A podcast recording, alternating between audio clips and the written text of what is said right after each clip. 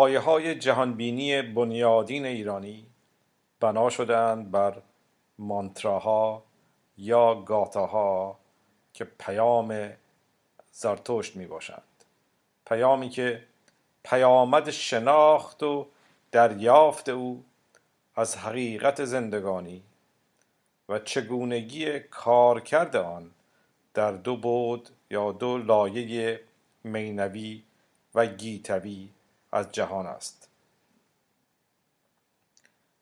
این جهانبینی به نوبه خیش به یک دین و فرهنگ راه یافته است که آن را مزد یسنا می نامیم مزدا در چیم یا معنای برترین آگاهی یا دانش و یسنا در چیم بزرگداشت و گرامی داشت و جشن گرفتن.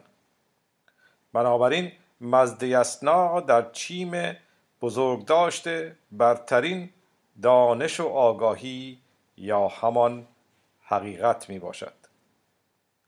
ما چنین دیده دریافته و برگزیده ایم که مزد اسنا ساده ترین بنیادی ترین و راست ترین جهان بینی است.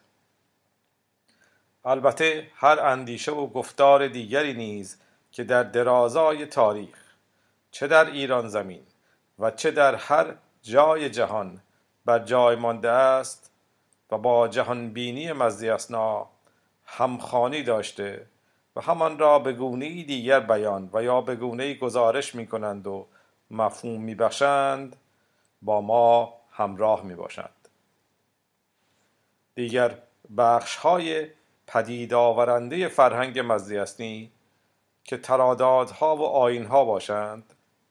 کارشان بردن بنیادهای زندگانی.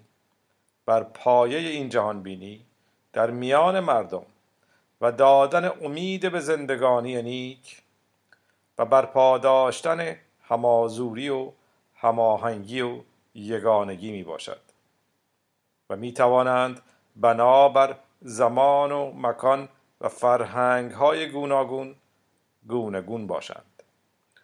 این کارکردهای حازمانی یا اجتماعی نه تنها آسیب رسان نیستند بلکه تا اندازه درست آن به زندگی رنگارنگی و زیبایی میبخشند.